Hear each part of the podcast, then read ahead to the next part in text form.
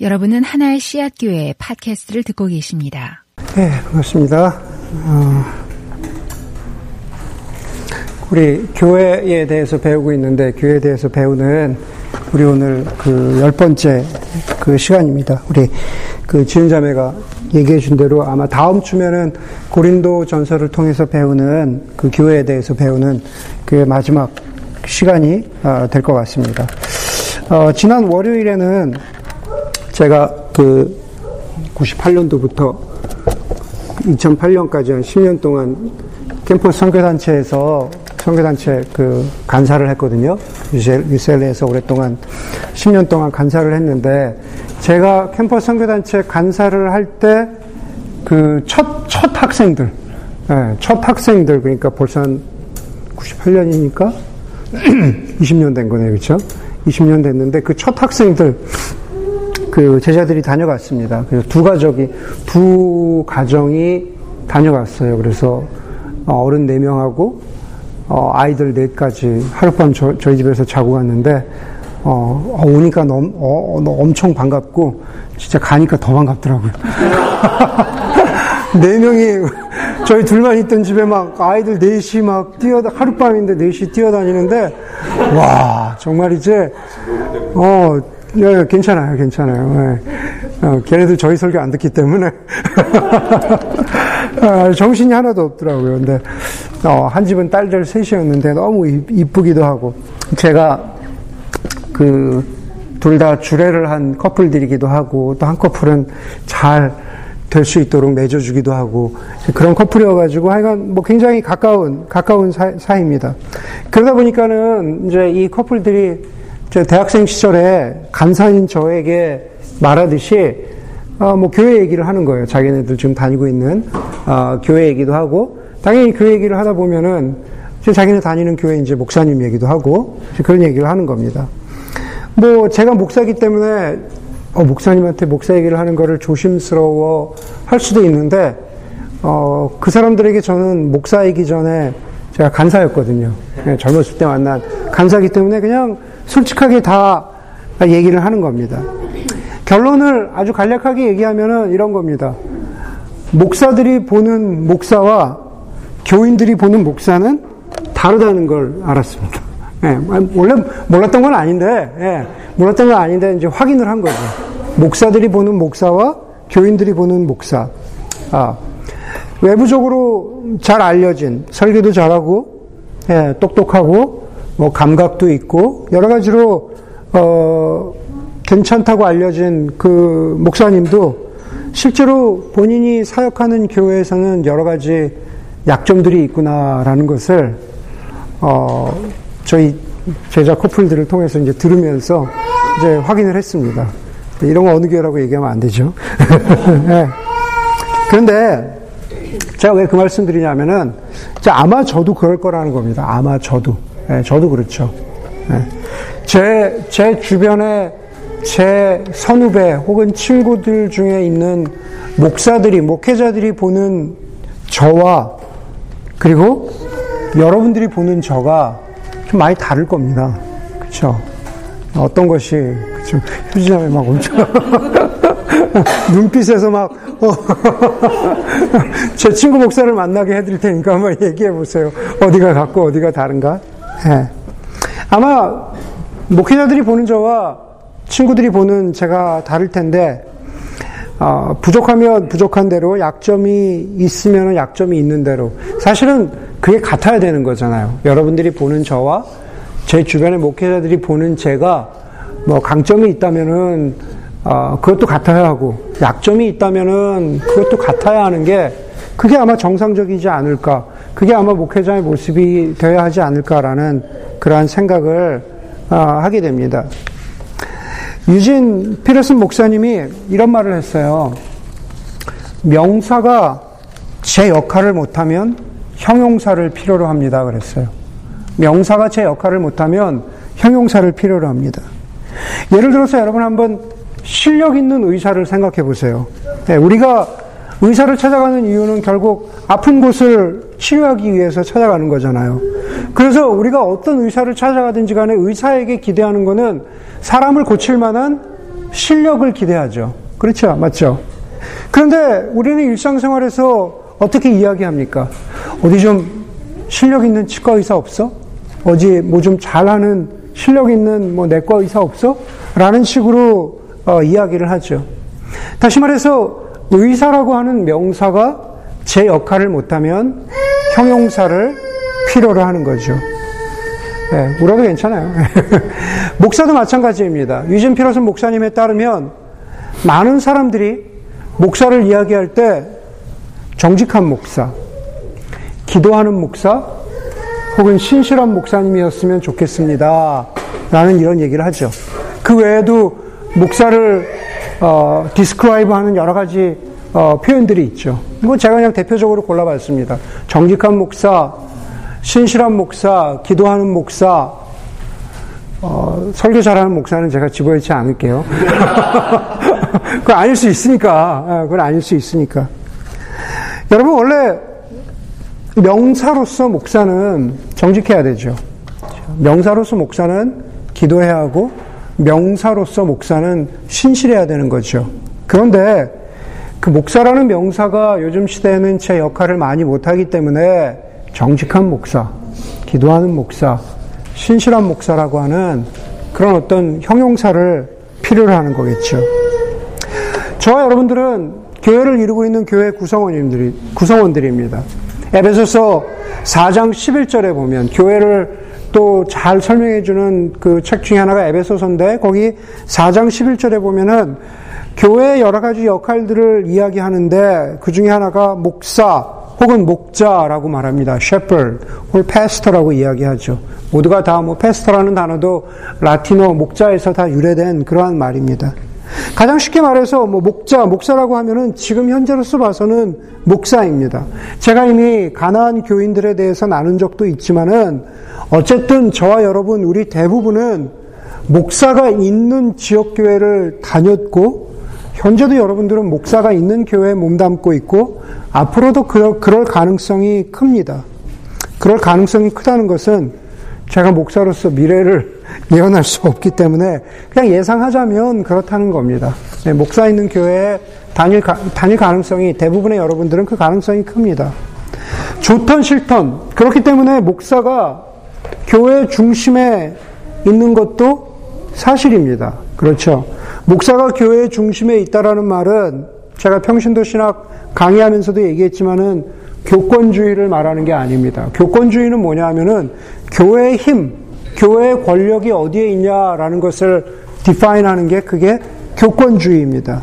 여러분 저에게 힘이 있습니까? 네. 좀 별로 없는 것 같지만. 네.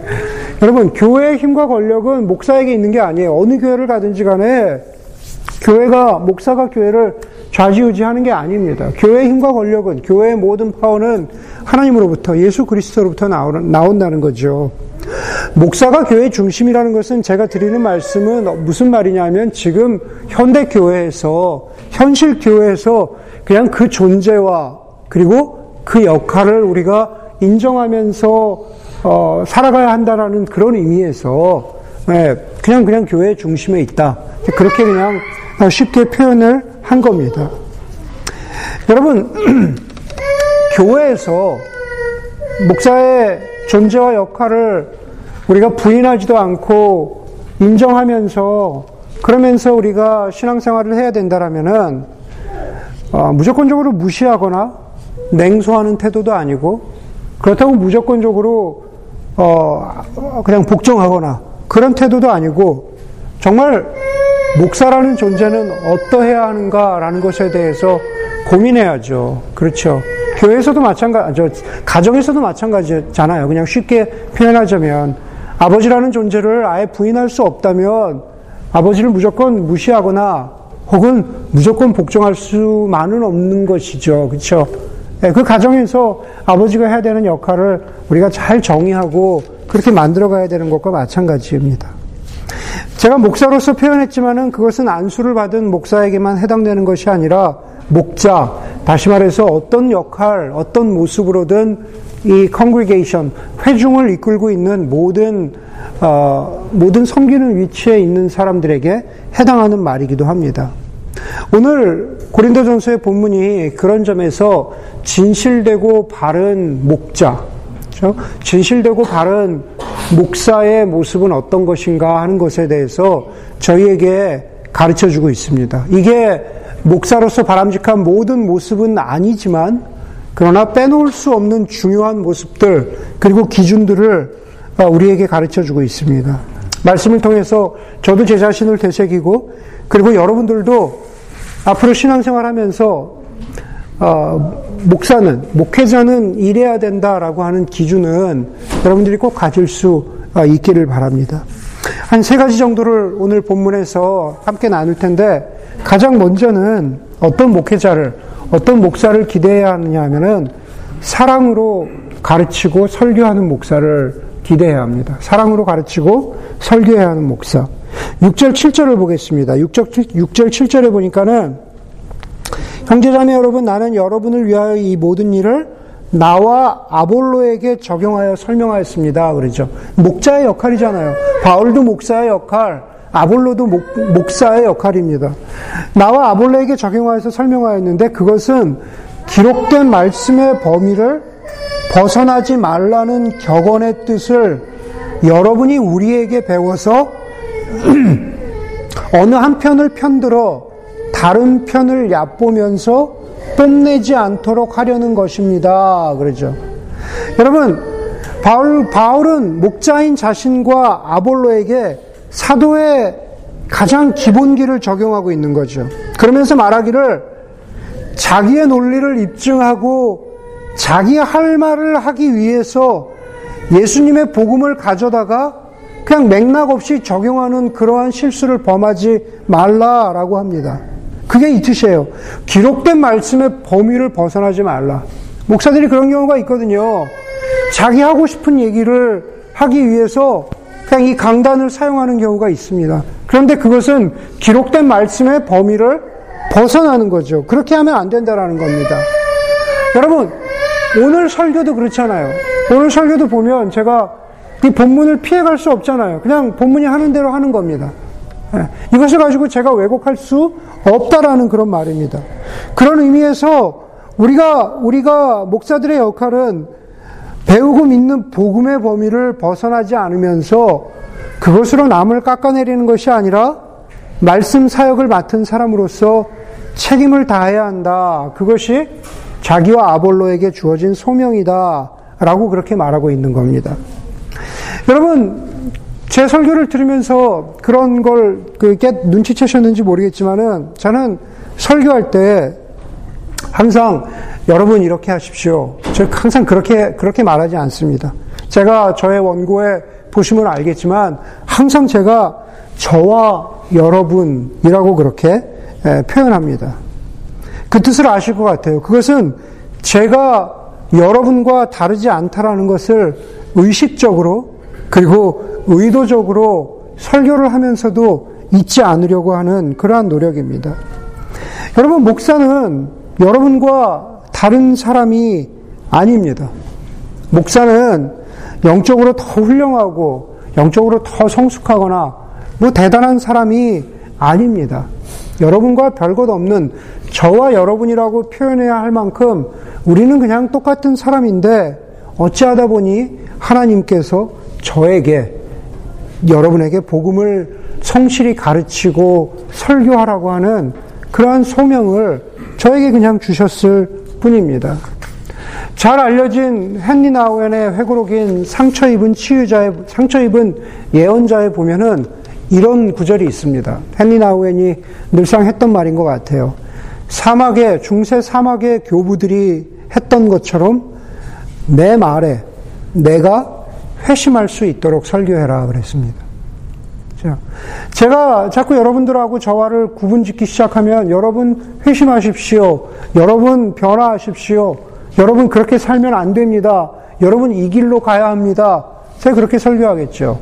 그러나 저와 여러분이 복음을 따라 살아야 합니다.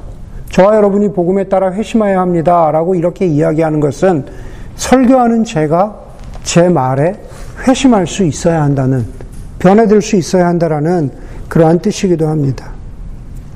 여러분, 제대로 어떤 목회자를 바라보아 하느냐? 사랑으로, 사랑으로 가르치고 설교하는 목회자를 바라보십시오. 그것은 다른 뜻이 아니라 자신이 설교하고 그리고 자신이 가르친 대로 살지 못하는 것을 괴로워하는 사람입니다.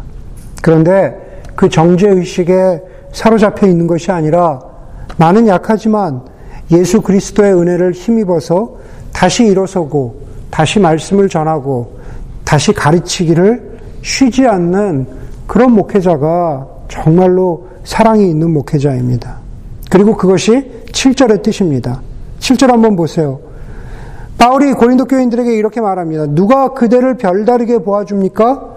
그대가 가지고 있는 것 가운데 받아서 가지지 않은 것이 무엇입니까? 모두가 받은 것이라면 왜 받지 않은 것처럼 자랑합니까? 그렇게 말합니다. 사실은 원래 본 뜻은 그 대상은 고린도 교회 교인들이죠. 여러분, 여러분들이 받은 은혜가 특별한 게 아닙니다. 남들도 다 받은 은혜예요. 그런데 왜 별나게 특별한 무슨 어떤 특별한 은혜를 받은 것처럼 어떤 특별한 은사를 받은 것처럼 자랑합니까? 그러지 말라라는 거예요. 모두가 받은 것이라면 하나님의 은혜라는 것이 모두가 받은 것이라면 거기 가로치고 이렇게 이야기해야 되죠. 왜 다른 사람들은 받지 않은 것처럼 여러분, 여러분들만 복음을 받았다고 자랑합니까? 그렇게 교만하지 말라라는 뜻이에요. 아시겠죠? 교회 안에서도 그렇다라는 거예요. 교회 안에서도 자기만 특별한 은혜를 받은 것처럼 예, 남들은 받지 않은 것처럼 그러지 말라라고 하는 겁니다. 왜 너만 받은 것처럼 자랑하느냐? 너만 받은 것처럼 영적인 특권 의식에 있느냐? 라는 이야기를 고린도 교인들에게 지금 설교하고 있는 거예요. 그런데 그렇게 설교하고 있는 사도 바울이 자기 자신에게도 말하는 겁니다.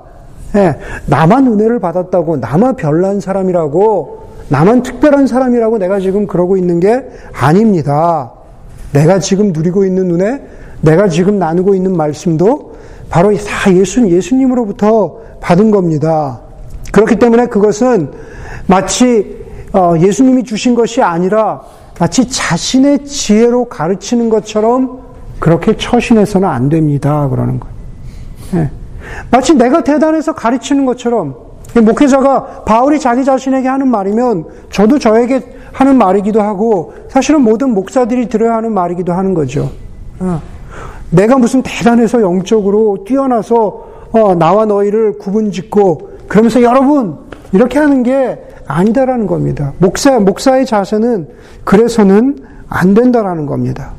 모든 목사들에게 주는 바울의 바울의 경고의 말씀입니다. 여러분 저는 저는 개인적으로도 얘기하지만 저는 사랑이 되게 부족하거든요. 네. 정죄와 판단이 앞서는데 네. 그렇기 때문에 오늘 첫 번째로 이야기한 사랑으로 설교하고 가르치기에는 부족한 게 어, 많은 사람입니다. 그렇기 때문에 제가 그런 부족함을 지나오고 그리고 아직도 지나가고 있기 때문에 어, 자기 의에 사로잡혀서 설교하는 목사는 구분할 줄 압니다. 아시겠어요? 사랑으로 가르치고 설교하는 목사님 보면 존경스럽고 아, 나는 언제 저렇게 되나 아, 까마득하지만 그러나 어떤 목회자를 봤는데 너, 너도 나랑 비슷하구나. 어, 미성숙하구나. 너도 아직 사랑이 없구나. 네, 제가 그거는 네, 볼 수가 있습니다. 지난주에 말씀드린 것처럼, 지난주에 말씀드린 것처럼 분노한 목소리로 분노한 하나님에 대해서 어, 여러분 어, 그러한 어, 분노한 마음으로 전하는 예, 그러한 목사 아, 그런 목사는 예, 금방 알 수가 있을 것 같습니다. 여러분 스탠리 하우스는 가장 뛰어난 설교 어, 기독교 윤리학자인 스탠리 하우스는 목사의 과제는 입장을 내세우는 것이 아니라 교회가 받은 것이 무엇인지를 알려주는 것이라 그랬어요. 잘 생각해 보세요. 목사의 과제는, 목회자의 과제는 입장을 내세우는 게 아니라 교회가 받은 것이 무엇인지를 알, 알, 가르쳐 주는 것이라고 했어요. 여러분, 입장을 내세우는 게 뭡니까? 결국 많은 사람들이 발음에 집중하거든요. 옳은 가르침, 바른 가르침. 그런데 그러다 보면 사랑이 없는 가르침이 될 때가 많이 있습니다. 그렇죠? 여러분, 결국 바른 가르침이라고 하는 이, 이 손가락을 어, 손가락이 가리키고 있는 곳을 봐야 되잖아요. 손가락이 가리키는 건 어딥니까? 다리죠. 네. 복음으로 따지면은 손가락이 가리키고 있는 것은 무엇입니까? 교회가 받은 것, 예수님이 정죄와 판단을 넘어서 우리에게 주시는 예수님의 사랑과 복음을 바라보도록 해야 되는 그러한 설교, 그러한 가르침이어야 하는데 어떤 경우 많은 가르침과 설교들이 그냥 손가락만 보라고 하는 것. 옳은 게 중요한 거다. 바른 게 중요한 거다. 이것만 보라고 하는 거죠. 옳음과 바름이 중요한데 이것만 강조하다 보면 지난주에 말씀드린 대로 정죄와 판단만 남거든요. 옳음과 바름이 가르치는 답을 봐야죠. 어, 예수님의 은혜와 사랑에 주목하도록 해야 되는 거죠. 예. 옳게 가르치고 바르게, 바르게 가르치려고 하는 그러한 목사는 제가 많이 보았습니다. 그런데 사랑으로 가르치려고 하는 목사는 예, 아직 저도 많이 보지 못했습니다. 예, 저도 아직 모자라고요. 그런데 교회는 예, 여러분들이 신앙생활을 하면서 바라봐야 되는 목회자는 바로, 바로 그런 목사라는 거죠. 두 번째로 오늘 본문에서 교회가 기대해야 되는 목회자의 모습은 투명하기 때문에 겸손한 목회자라는 거죠. 투명하기 때문에 겸손한 목회자. 저희 하나의 시학교회가 처음 개척되었을 때나 지금이나 교회 모토 가운데 하나는 정직한 질문에 대한 정직한 대답입니다. 그렇죠? 정직한 질문에 대한 정직한 대답. 사실 그것은 교회 가르침과 관련이 있죠. 정직하게 물어보면 정직하게 대답해 주겠다. 그런데 그것은 동시에 인격이나 성품과도 관련이 있다고 저는 믿습니다. 그렇죠? 정직한 질문에 대한 정직한 대답을 할 줄 아는 인격, 성품. 특히나 교회 앞에서 서서 가르치고 설교하는 그러한 목회자는 투명해야 되고 그리고 겸손해야 합니다. 오늘 곧 이어지는 우리가 다음 주에 마지막으로 보겠지만 고린도전서 4장 15절에 보면은 바울이 이렇게 말하죠. 그리스도 안에서 고린도 교회 여러분 여러분들에게는 1만 명의 스승은 있을지 몰라도 아버지는 여럿이 있을 수 없습니다. 그렇죠. 1만 스승은 있, 어, 어, 있으나 아비는 아버지는 하나다 그런 말이죠. 인격과 성품이라는 측면에서 말씀드리자면은 아버지는 여럿, 여럿이 있을 수 없다. 그것은 존재와 행위가 하나 되려고 애쓰는 모습인 거죠. 그렇죠? 여러분 선생님은 뭐 요즘엔 당연히 선생님도 뭐 거기에만 머물러 있으면 안 되지만 그렇죠? 오해, 오해 없이 들으세요. 선생님은 어떤 면에서 기본적인 역할은 잘 가르치시면 되죠. 그렇죠? 뭐 학원 선생님 잘 가르치면 되잖아요. 잘 가르치면 돼요. 네. 그런데 아버지는 다르죠. 아버지는 가르치는 것만으로는 안 되잖아요. 아버지는 가르치는 것만 것만큼이나 사는 모습이 가정들의, 가정에서 자식들에게 그대로 보여지잖아요. 그게 투명한 거죠. 다시 말해서 자기가 말하는 것만큼 성품이, 성품이 다듬어지는 그런 노력이나 애쓸미 없이는 아무리 좋은 가르침도 허사라는 겁니다. 가르침은 좀 부족해도, 예, 그래서 제가 아까 얘기한 거예요. 설교 잘하는 목사. 예, 그, 그 형용사는 좀 부족해도, 저 가르침은 부족해도 성품이 성숙한 목회자를 어, 지향할 수 있어야 되는 거죠. 그런 목회자를 기대할 수 있어야 하는 겁니다. 8절에서 10절에 보면은 이렇게 말합니다. 고린도 교인들에게 사도 바울이 또 하는 얘기예요. 여러분은 벌써 배가 불렀습니다. 벌써 부자가 되었습니다. 우리를 제쳐놓고 왕이나 된 듯이 행세하였습니다. 여러분이 진정 왕처럼 되었으면 좋겠습니다. 그렇게 하여 우리도 바울과 아볼로죠. 우리도 여러분과 함께 왕노릇 하게 되었으면 좋겠습니다. 그렇죠? 사실 이 구절은 아까 말씀드렸던 구절과 더불어서 바울이 고린도 교인들의 어떤 이기적인 태도, 영적으로 자기 중심적인 태도를 지적하고 꾸짖는 겁니다. 자기들이 복음의 능력을 경험하고 아주 기고만장했는데 그래서 자신들의 영적인 체험이나 수준이 대단한 것처럼 그렇게 교만에 있는 고린도 교인들에게 바울이 이렇게 말하는 겁니다. 여러분들 배가 불렀고 왕이나 된 것처럼 그렇게 그렇게 행동하고 있습니다. 라고 이렇게 바울이 시니컬하게 좀 말하고 어, 있는 겁니다. 그런데 이어서 구절에서 바울이 이렇게 말합니다. 내가 생각하기에 하나님께서는 사도들인 우리들을, 목사인 우리들을, 나와 아볼로를 마치 사형수처럼 세상에서 가장 보잘 것 없는 사람들로 내놓으셨습니다. 우리는 세계와 천사들과 사람들에게 구경거리가 되었습니다. 예, 누구나 볼 수 있게 투명한 존재가 되었다는 거죠. 우리는 그리스도 때문에 어리석은 사람이 되었지만 여러분은 그리스도 안에서 지혜 있는 사람이 되었습니다. 우리는 약하나 여러분은 강합니다. 여러분은 영광을 누리고 있으나 우리는 천대를 받고 있습니다. 무슨 여러분들이 강하다, 여러분들이 지혜 있는 사람이 되었다라는 것은 그냥 비유적인 표현입니다. 고린도 교회 여러분, 여러분들이 복음을 받지 않았습니까? 은혜를 누리지 않았습니까? 누리고 있지 않습니까? 라는 것을 여러분들 지혜가 있습니다. 여러분들 강합니다. 그렇게 표현한 겁니다. 그런데 그것과 반대로 바울이 자기 자신과 아볼로를 향해서 하는 표현을 보시면 나는 뭐, 뭐, 교만하다. 배가 부르다. 내가 왕노릇하고 있다. 영광스럽다. 이런 표현과는 거리가, 거리가 멉니다. 오히려 나는 사형수 같은 사람이 되었습니다. 나는 조롱거리, 나는 보잘 것 없고, 천대받고, 이렇게 이야기하고 있는 거죠. 사실 몇 번 말씀드렸지만 사도 바울은 자기 자신에게 그런 표현을 쓰기에는 사실 어울리는 사람은 아닙니다. 오히려 사도 바울은 좀 자랑을 해도 되는 사람입니다. 자신의 혈통이나 자신의 배경이나 학벌이나 뭐 모든 것들이 그냥 좀 내놓고 살아도 되는 사람입니다. 그런데 자기 자신을 사형수, 조롱거리, 보잘 것 없다라고 이렇게 말하고 있는 거죠. 여러분, 많은 사람들이 그렇게 물어봐요. 겸손이 도대체 뭡니까? 네, 여러분, 겸손하다라는 게 뭘까요? 겸손이라는 것은 자기를 부정하는 게 아니에요. 그렇죠? 겸손이라는 것은 자기를 부정하는 게 아니다라는 겁니다. 아, 이렇게 멋있는데 난 멋있지 않아요. 아우 난 난 뭐 아우 나는 그냥 어, 정말 별로예요. 이런 게 겸손이 아니다라는 게. 겸손은 자기 모습을 영어로 표현하면 이런 거죠. Consider less and lesser. 그렇죠? 자기를 좀 덜 생각하는 것.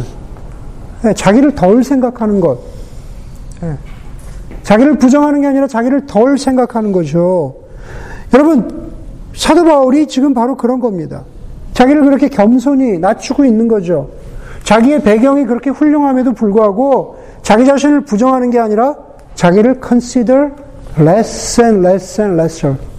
예, 자기를 그렇게 드러내지 않는 거죠. 그런 사람이 투명한 사람이죠. 예, 겸손한 사람이죠. 여러분, 투명하고 겸손한 사람은 사실 매력적이지 않아요. 막 어트랙티브하고 그러지가 않아요. 첫눈에 봤을 때 카리스마가 있어 보이지도 않습니다. 우리가 가구점에 가면 화려한 의자들에 먼저 눈이 띄잖아요. 막 정말 화려하고 엄청난 의자들에 눈이 띄는데 그러나 겸손하고 투명한 것은 마치 제가 설교 준비하면서 그런 생각 해봤어요. 어, 아미시들이 만드는 투박한 나무 의자 같지 않을까. 사실 근데 그게 되게 비싸대요. 되게 비싸다 그러더라고요. 근데 어쨌든, 하여간, 하여간 100년도 넘게 가는 그런 투박한 나무 의자 같은 게 투명과 겸손의 모습이 아닐까라는 생각을 해보았습니다. 제가 기독교인의 리더십과 관련해서 가장 정말로 가장 좋은 책이라고 여기는 책 중에 하나가 고든 맥도날드 목사님의 아, 리더는 무엇으로 사는가라는 책입니다. 너무너무 좋은 책인데 그 책에 보면은 리더 오늘 주제로 따지면 목사에 해당하는 말이겠죠. 목사에 대해서 이렇게 말하는 게 있습니다. 매력과 카리스마는 하늘을 날아가는 글라이더와 같아서 잘 날아가지만 무한정 날아가지는 않는다 그래요. 그렇죠? 특별히 격동의 시기에는 잘 작동하지 않는다. 예. 글라이더는 잘 날아가지만 무한정 날아가지 않고 격동의 시기에 폭풍이 오거나 뭐 바람이 세게 불거나 어떤 어떤 변화가 있으면 그때는 글라이더는 잘 작동하지 않는데 너무 매력이 넘치고 예, 너무 카리스마가 있고 그러면은 그럴 수 있다라는 것을 어, 목사인 고든 맥도날드가 지적했는데 굉장히 굉장히 어, 공감이 가더라고요. 제 자신에게도 그렇고 여러분들도 그렇고 목회자에 대한 목사에 대한 기대감을 가지고 어떤 상상을 할 때 여러분들 마음에 새길 수 있기를 바랍니다. 너무 와 목사님 진짜 매력적이다. 목사님 진짜 카리스마가 있다. 에, 예, 나쁘지 않은데 좋은데 그거 있으면 좋겠죠. 에, 예, 제가 정우성 같으면은 막이 동네에 막 몰려들 거 아니에요 처음에. 에, 예, 그런데 그게 오래 가는 게 아니다라는 거예요. 왜 웃어요? 그렇게 우습습니까? 제가? 여러분, 투명함과, 투명함과 아, 겸손이 어, 매력이나 카리스마보다 더 낫다라는 겁니다. 사실 제 주변에 제 주변에 많은 목사들을 봐도요. 매력과 카리스마가 넘치는 사람들은 그거를 유지해야 되기 때문에 예, 자기 자신을 유지해야 되기 때문에 그만큼의 에너지를 남에게 못 쓰는 경우가 많이 있어요. 여러분 예수님 보세요. 예수님 보시면은 무슨 매력과 카리스마를 지켜내려고 애쓰신 분이 아니에요. 예수님 예수님 그런 분이 아니잖아요. 오히려 예수님 그일의 마음을 가지고 완전히 자신을 내려놓고 그 자신을 보여주시고 그리고 자신이 가진 것을 다 나누시려고 했던 분이 그분이 예수님이시죠. 그리고 목사가 예수님을 본받아야 한다면 바로 그런 모습을 본받아야 하는 거죠. 교회는 그런 목사를 기도해, 기대해야 하는 겁니다. 19세기에 프랑스 임상의학자였던 레넥이라는 사람이 자신이 가르치던 의대생들에게 이런 말을 자주 했다 그래요. 환자의 소리를 듣고 또 들어라. 그는, 환자는 이미 자신의 병에 대한 진단을 너희들에게 들려주고 있다. 그랬어요. 환자의 소리를 듣고 또 들어라. 이미 환자는 자신의 병에 대한 진단을 의사들인, 곧 의사가 될 의대생인 너희들에게 들려주고 있다. 네, 그런 얘기를 했다 그래요. 이 레넥이라는 의사가 청진기를 청진기를 발명한 예, 그런 그런 어, 의학자라고 합니다. 이 시대의 교회가 기대하는 목회자는 바로 예수님을 대신해서 예, 여러분의 목소리를 듣고 여러분의 이야기를 예수님 앞으로 가져가는 사람. 여러분의 삶의 이야기가 있잖아요. 그것을 기도라는 모습으로 예, 예수님 앞에 가져가는 사람. 그런 목회자를 여러분들이 기, 기대해야 되는데 그런 목회자는 자기 자신에 대해서 투명하고 겸손한 목회자라는 겁니다. 사랑으로 가르치고 설교하는 목사, 투명하고 겸손한 목사.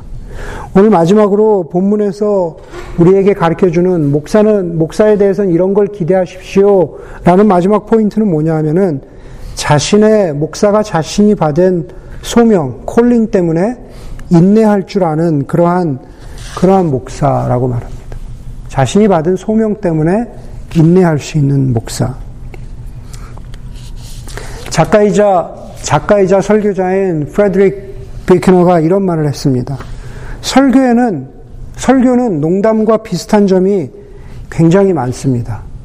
네, 설교와 농담은 비슷해요. 가장 좋은 설교라도 기억하기 어렵습니다. 네, 감사하게도 네, 감사하게도 설교를 듣는 여러분들이 지금 듣고 있는 설교 듣기의 핵심은 설교를 기억하기 위한 것이 아니라 설교의 누적 효과에 자신을 복종시켜서 시간이 흐르면서 설교가 의식과 생활 방식을 만들어가는 것입니다. 그랬어요. 아시겠죠? 무슨 얘기인지. 네. 제가 다음 주에 물어보면 아, 오늘 설교 좋았어요. 예배 끝나고 했던 분도 다음 주 되면 설교 잊어버려요. 예, 잊어버려요. 여러분, 어떤 사람이 저한테, 어떤 사람, 우리 교인들 중에도 몇 주가 지난 다음에 그렇게 물어봐요. 목사님 왜 그때 설교 중에 하셨던 그 말씀 있잖아요. 그렇게 대화를 시작합니다. 그러면 제가, 아, 그렇지, 그 설교 기억하고 있구나. 제가 그렇게 대답할 것 같아요? 그러지 않아요, 여러분. 목사님 그때 왜 그 설교하실 때 그 본문에서 그 얘기 하셨잖아요. 그렇게 얘기하면 저도 머릿속에서 막 돌아갑니다. 내가 뭐라 그랬지? 제가 거기에 즉각적인 반응이 안 나오면은, 아, 목사님도 지금 기억을 되살리고 있구나. 하드 드라이브 막 돌리고 있는데, 생각이 좀 잘 안 나고 있구나. 본인이 뭐라고 설교했는지, 예, 잘 기억이 안 나시는구나. 그렇게 생각하시면 돼요. 예, 하물며 여러분들이요. 예, 여러분들 기억, 설교 기억 못 합니다. 예, 그런데 설교의 효과는 설교를 기억하는 게 아니라, 예, 어느 틈엔가, 어느 틈엔가 여러분들의 삶 속에, 여러분들의 의식 속에 설교가 쌓이고 쌓이고 쌓여서 어느 틈엔가, 아, 내가 교회가 가르쳐, 가르쳐 준 대로 살고 있구나. 하나님시 학교에 몇 년을 다녔는데, 한 5, 6년 다녔는데, 다니다 보니까, 아, 이 교회가 가르치는, 가르치는 것들이 그렇게, 아, 이상하지 않고 건강한데, 어느 틈엔가 내가 그것을 말로 내뱉고 있고, 그것을 살려고 애쓰고 있구나. 그러면 설교를 들은 거죠. 네, 그러면 설교를 들은 겁니다. 네. 그렇게 한 사람의 인생이 하나님의 말씀으로 빚어진다면, 저 그게 설교자 혹은 목회자의 특권입니다. 그런데 여러분, 그게 어디 쉬운 일입니까? 몇 마디 말을 했다고 사람이 바뀌면 그게 사람이 아니죠. 그렇죠? 몇 마디 말했다고 사람이 바뀌면 그게 사람이 아닙니다. 사람이 그렇게 만만한 존재가 아닙니다. 설교뿐만이 아니라 교회 안에서 벌어지는 많은 일들은 인내를 인내를 요구합니다. 아내가 요즘에 뭐 좀 베스트셀러인 그 랩걸이라는 책을 읽는 책을 읽고 있는데 어, 그 랩걸 나중에 한번 궁금하시면 저한테 빌려달라 그러세요. 여자이면서 공부하는 사람들, 그죠? 혹은 공부했던 사람들, 공부를 막 많이 한 사람들, 그런 사람들 좀 읽어보면 좋을 것 같아요. 근데 그 랩걸에 보면 이 사람이 식물학자인데, 어, 한 씨앗이 땅 속에 있다가 싹을 틔우기까지 이렇게 표현합니다. 뿌리를 내리는 작업은 씨 안에 들어있는, 씨 안에 들어있는 모든 양분을 다 소진한다 그랬어요. 그러니까 뭐 남아있는 게 아니라 모든 양분을 소진해서 어, 씨앗이 싹을 틔우는 거죠. 모든 것을 거는 도박이고 그리고 거기서 실패한다면 그 씨앗은 그냥 죽어버리는 거죠. 실제로 성공할 확률은 어떤 씨앗은 씨앗에 따라서는 100만 분의 1이라고 합니다. 그러나 도박이 성공하면 자신의 모든 양분을 소진해서 모든 양분을 소진해서 썼는데 싹을 틔우면 저 수확할 수확의 그 양도 엄청나다라는 그러한 구절을 보면서 인상적이었습니다.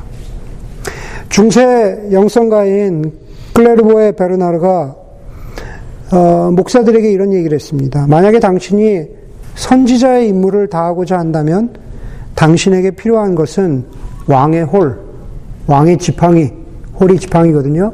왕의 지팡이가 아니라 한 자루의 곡괭이라는 것을 알아야 합니다. 그렇죠? 여러분, 목사는 지팡이, 왕의 지팡이, 화려한 지팡이를 이렇게 휘두르고 다니면서 어, 여기 비전이 있으니 나를 따르라. 이 지팡이를 보고 나를 따라와라. 예.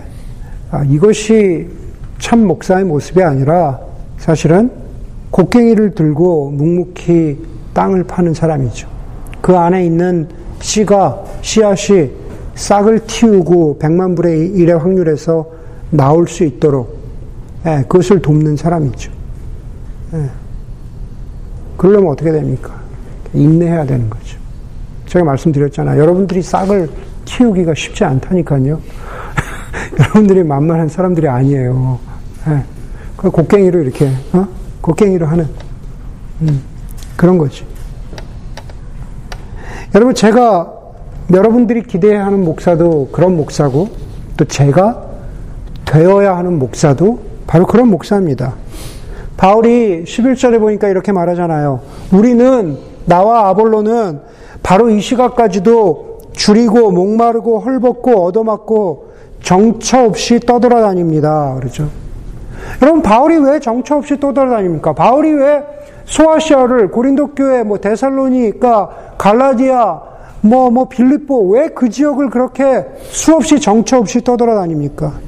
사도행전 13장에 보면 바울이 이방인 된 사도로 교회를 개척하는 주님의 부르심을 받은 이유로 교회를 개척하기 위해서 복음을 전하기 위해서 그렇게 정처 없이 다닌 그러한 삶, 그러한 인생이었잖아요.